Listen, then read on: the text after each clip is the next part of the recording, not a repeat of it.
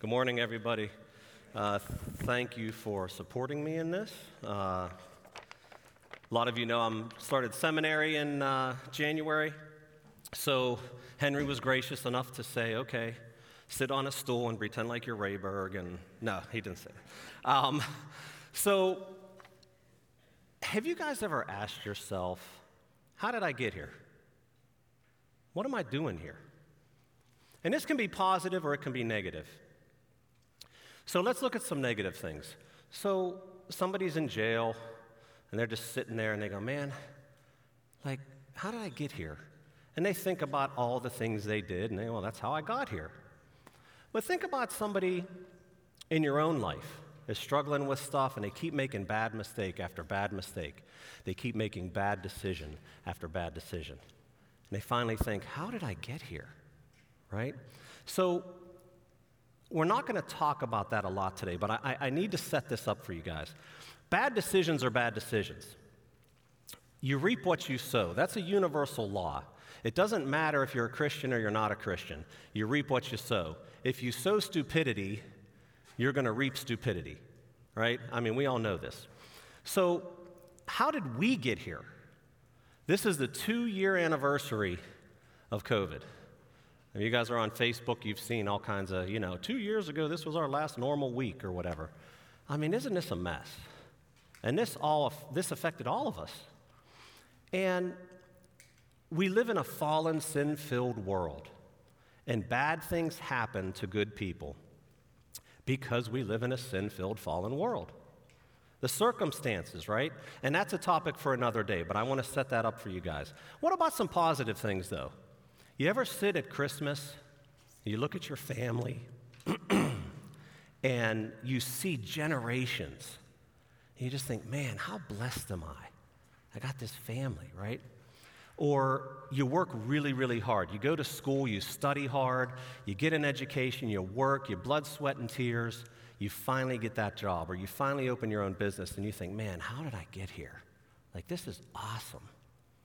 Or you're in a church and it's growing and you're doing great things for the Lord and people are coming to Jesus and they're, and they're loving their neighbors, even if they're different.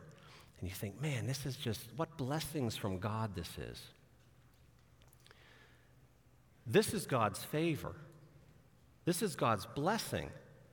And this is the God that the world likes to talk about, right? This is the, the God is love and God is kind, and God is wonderful, and He wants all the good things for me. And that's true. God, God is all of that. But that's only one side of God's love. And that's the easy side. And we are going to talk about that. Um, but what about the other side of God's love? I'm not talking about his wrath. I'm not talking about his judgment on sin, because that is going to happen. I'm talking about when he allows pain and suffering and heartache. Now, you guys are going, wait a minute. Pain and suffering and heartache is part of God's love? Yep. Sometimes, now remember what we just talked about. Sometimes your pain and suffering and heartache is because you're just making bad decisions. And sometimes it's because the world is just the world. But yes, sometimes God will allow or use pain and suffering and heartache through love. So let's talk about this. Do you trust God completely? Or does it depend on what's going on in your life? Do you trust God when maybe you get that health diagnosis and there's really not a cure? Do you trust God when there's a horrible tragedy that happens with a friend? For no reason of their own? What about the death of a close loved one, death of a family member? What about the unrepentant prodigal that ain't coming home? What about that deep desire we all have for love and acceptance and it goes unfulfilled? So I hope you get the point. I want you guys to think in your own lives about something that just flips it upside down. Do you trust God? Do you trust that He knows what He's doing? Do you trust that He's there in the middle of it and that He cares about it? What if these horrible situations are the best He has for you? That this valley experience, that this horrible thing is going to grow you in a way that, that nothing else could grow you? What if it's going to deepen your faith? It's going to deepen your walk in, in, in, a way you've never experienced. That this awful circumstance can be used by God to witness to people who also love Jesus, but also to be a witness to those who don't love Jesus and who don't know him and go, man, how are you walking through it this way? Laura Story, if you guys listen to K-Love at all, you've heard this song. Laura Story sings a song called Blessings. And it's a powerful song when you're going through hard times. And this is what she says. And she's talking about walking through a storm in her life, and she's singing to God. She says, All the while you hear each spoken need, yet you love me way too much to give me lesser things. What if your blessings come through raindrops? What if your healing comes through tears? What if a thousand sleepless nights is what it takes to know you're near? What if trials of this life are your mercies in disguise? It's kind of hard to imagine that pain and hurt is a blessing. But if we, if we believe, as Laura Story sings in that song, God loves us way too much to give us lesser things. Think about that. Sorry, my page is stuck together here. I'm not a professional yet. Um, so let's look at our biblical heroes. I, I, I, love when we look at biblical heroes, right? And uh, on K-Love last week, they had, a, they had a, a question of what biblical hero would you want to be? And people said Paul and Peter and Esther and, and Joseph and all these things, right? And I thought, and I kind of laughed to myself as I was driving. I thought, are you kidding me? Like, do you know the pain these heroes went through? Do you know the suffering that they went through? Look at Peter. He denied Jesus three times. And in that pain and brokenness, when Jesus restored him, he became a rock of the church. Think about Paul. He was shipwrecked, he was beaten, he was stoned, he was whipped, he was left for dead, he was in jail. I mean, and these people are calling into K-Love going, I want to be Paul. And I'm like, really? Like, right? But God used that. See, they all needed to be groomed for His glory. God wouldn't have it any other way. And the really cool thing is that He feels the same way about you and me today. Pruning stinks, it hurts. But that pruning and buffing and molding changes us. It changes our desires, but it doesn't feel good. So, so some examples, you know, you pray for understanding. God may lead you through a trial so that you can understand it. You pray for patience. God makes you wait. You pray for love. Maybe God makes you lonely for a while. You pray for blessings and you experience loss. See, our ideas and our plans for all those good things doesn't usually occur the way we would imagine. We want it through ease, we want it through comfort. But God has to take us through a trial. And it's not to destroy us, and it's not to be vindictive, and it's not because He's an evil dictator and we're bad children. It's because He loves us and desires the best for us. Now, we have a choice in these difficult times. And this is the hard part because we do have a choice. We can turn away from God. We can be angry at God pardon me here, but you say, screw you, God. This is the way we're going to be. I don't want to deal with you anymore. Right? I'm done with you. And you're going to reap what you've sown. Or you can draw close to Him, you can cling to Him. And isn't that good? Jesus tells us the reasons for these hard times throughout his ministry. We're going to talk about two of them today. So I didn't forget about Scripture. We don't know Scripture. Uh, John 15, verse 1 and 2. We can bring John 15, verses 1 and 2. I am the true vine, and my Father is the vine dresser. This is Jesus speaking. Every branch in me that does not bear fruit, he takes away. And every branch that does bear fruit, he prunes, that it may bear more fruit. So Jesus tells us here God is the vine dresser, Jesus is the vine, and we are the branches. The only way we can produce fruit is to be in him. But look at verse 2. We got it up here still. Every branch in me. Jesus is talking about believers. Not talking about everybody here, he's talking about believers. He says he takes away. Now, that doesn't mean some churches believe that that means you can lose your salvation, that if you're not a good boy, if you're not a good girl, God's going to thump you over the head and rip you off the vine and throw you in the garbage. And that's totally untrue. What takes away means here in Greek, the Greek word for that is airo. I actually did look that up and said that right. I never do in my Sunday school class, but I did. Airo. And it means to lift up or to raise. Why? Why would the vine dresser lift up a branch that's in the mud? Because he wants it to bear fruit for him. God has the same thought with us. He lovingly lifts us up out of our sin and out of our mud and out of our pigsty, right?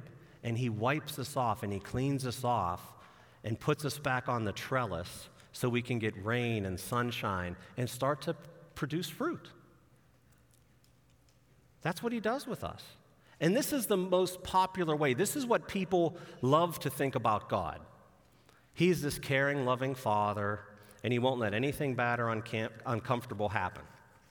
And that's true. That's the first part of God's love. And we receive that every day. We see his blessings every day in our lives. But here's the second part. This is the more difficult part of love that we talked about.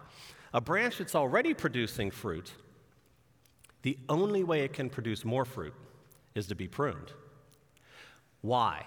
If you guys are gardeners, if you guys have spent any time, you know, in the garden doing stuff, you know that every year you have to prune back your flowers or your fruit bearing bushes or whatever. Because what happens if you don't? The next year, there's a ton of growth and the plant looks gorgeous, but it's all greenery. The plant just wants growth. Look at me. Look how big I got. Look at all these great leaves I have, and there's no fruit. Isn't that us? So you have to prune those branches. And the vine dresser doesn't do it to kill the branch. He doesn't do it to cause pain to the branch. He doesn't do it vindictively. He's not ripping out, you stupid vine cut it right. He doesn't do that.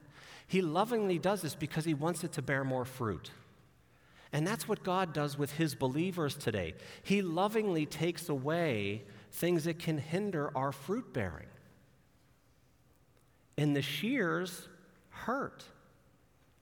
And they initially cause pain. But eventually, it causes refocus. And it causes blessing for us.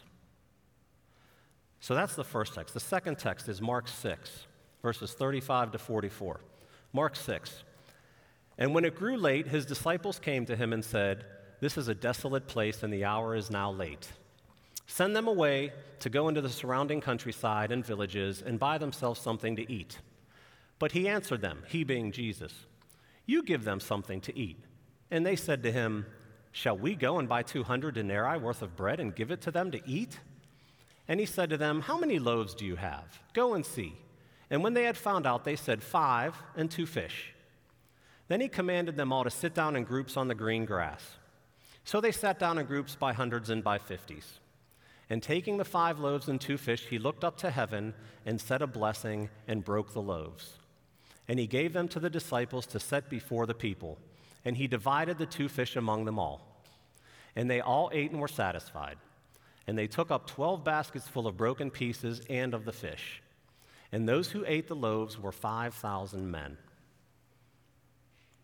plus women and children. So, in, in, eh, let me set this up for you guys. So, so, this is obviously feeding the 5,000, right? But before this, if you read in that chapter prior to this, Jesus sent out the disciples to do their first kind of missionary journey. And they came back to him exhausted and hungry. If you guys have your Bibles open, it's not going to be up here, and that's fine.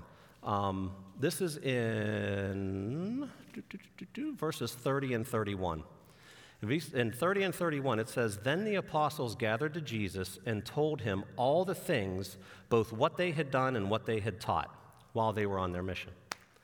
And Jesus said to them, Come aside by yourselves to a deserted place and rest a while, for there are many coming and going, and they did not even have time to eat. They were exhausted and they were hungry. But Jesus had another lesson for them. Because we can do a whole lot in our own strength for Jesus. We can do a whole lot with our talents and stuff. But Jesus wanted to teach them something else. So in verse 41, it says, He took the five loaves and the two fish, looked up to heaven, said a blessing, and broke the loaves. Jesus takes the food, He blesses the food, He breaks the food. then He gives it back to the disciples to feed the 5,000. He didn't multiply it. Doesn't say anything that he multiplied the food. But isn't that the way we've all, I've heard this story a hundred times, from little kid all the way up to adulthood. And it's like, oh, Jesus multiplied the bread. What an ama- amazing, you know, miracle that was. And it was. But he didn't multiply the food in the way we think. He broke it. And in the breaking, he multiplied it. And in the breaking is how he fulfilled feeding all those people. I got a quote from Jim Branch on this verse, and I'm going to read this, uh, so I'm going to focus down here. I don't want to mess this up. This, was, this blew my mind. Jim Branch says this about this verse In Jesus' economy, we cannot be multiplied enough to be given, we can only be broken enough to be given. It is in the breaking that the abundance comes. It is in the breaking that the multiplying occurs, just as it will be for each of us. If we really want to have something of depth and substance to give to those people around us, it will usually involve some sort of breaking. In the brokenness, it has stopped being about us and our ability to multiply ourselves, and it has begun being about God and His ability to multiply our little loaves and little fishes with his strong, tender hands. Isn't that awesome? I never thought about it that way before. We, you and I, are the loaves and fishes for God today. God blesses us in our abilities. He blesses us in the fruits of the Spirit and finances and opportunities and all these things, and we can do amazing things. However, if you talk with a mature Christian, they will tell you that it's not in the good times that they did great things, it was in their brokenness. They grew deeper and closer to God when they were broken. That brokenness was the catalyst, and it became abundance for them and for their ministry. So let me give you a personal example. When I was 40, I had a complete mental, chemical, emotional breakdown. I was a mess for about a year. And I had many of my Christian friends come to me, my mentors. Remember, Gordon Slippy came over to my house and sat with me like 10 o'clock at night. I was just bawling my eyes out. And they all told me the same thing. Because I'm like, I don't know why this is happening to me. What did I do? What I mean, I love God. I, I'm a good dad. I'm, I'm working hard, you know. And they all said to me, You're right where God needs you to be and it'll be used for good if you trust Him. And they were right. I grew so much spiritually through that experience, even though it was extremely painful. Too many things changed in my life to get into. Now we don't have time. Jerry said I have 25 minutes, not 45 minutes. Uh, but they were all good. I wouldn't have chosen that path. Wouldn't have chosen that path. Not to achieve the blessings myself, but they were good. God knew exactly what He was doing in the pruning and the breaking. It's the only way that I could have achieved the abundance that God had in store for me to give to people. Today, I'm walking through a really painful valley, and it's really deep, and it sucks. And I don't see an end in sight, it's brutal. But I've also seen my faith grow, and I've seen it multiply, and I've seen changes in me I never thought I would see. And I'm clinging to the Lord like I've never clung to Him before. And He's using me like He never has before. Isn't that a good thing? Even in that pain and suffering that I'm going through, isn't that a blessing? I still pray for resolution. I still pray that, that there would be restoration. But God's using this heartache for his kingdom. So, are you guys walking through a valley right now? Are you guys feeling broken right now? Are you questioning if God's even real? I mean, does God even care that I feel this way? Are you wondering, how did I get here? If you're not a born again Christian, come to Jesus. Come to his loving embrace. He's not trying to hurt you, he's trying to save you and to love you. And if you are born again Christian, stay in his tender hands. He's going to prune you gently, but he does out of love just like he does the vine branches. He's going to break you gently in order to multiply you and bless you and be a blessing to others through you, just like he did with the loaves and fishes. How did I get here? Jesus knows why. And Jesus knows how you will be blessed in this situation but you have to trust Him. Amen.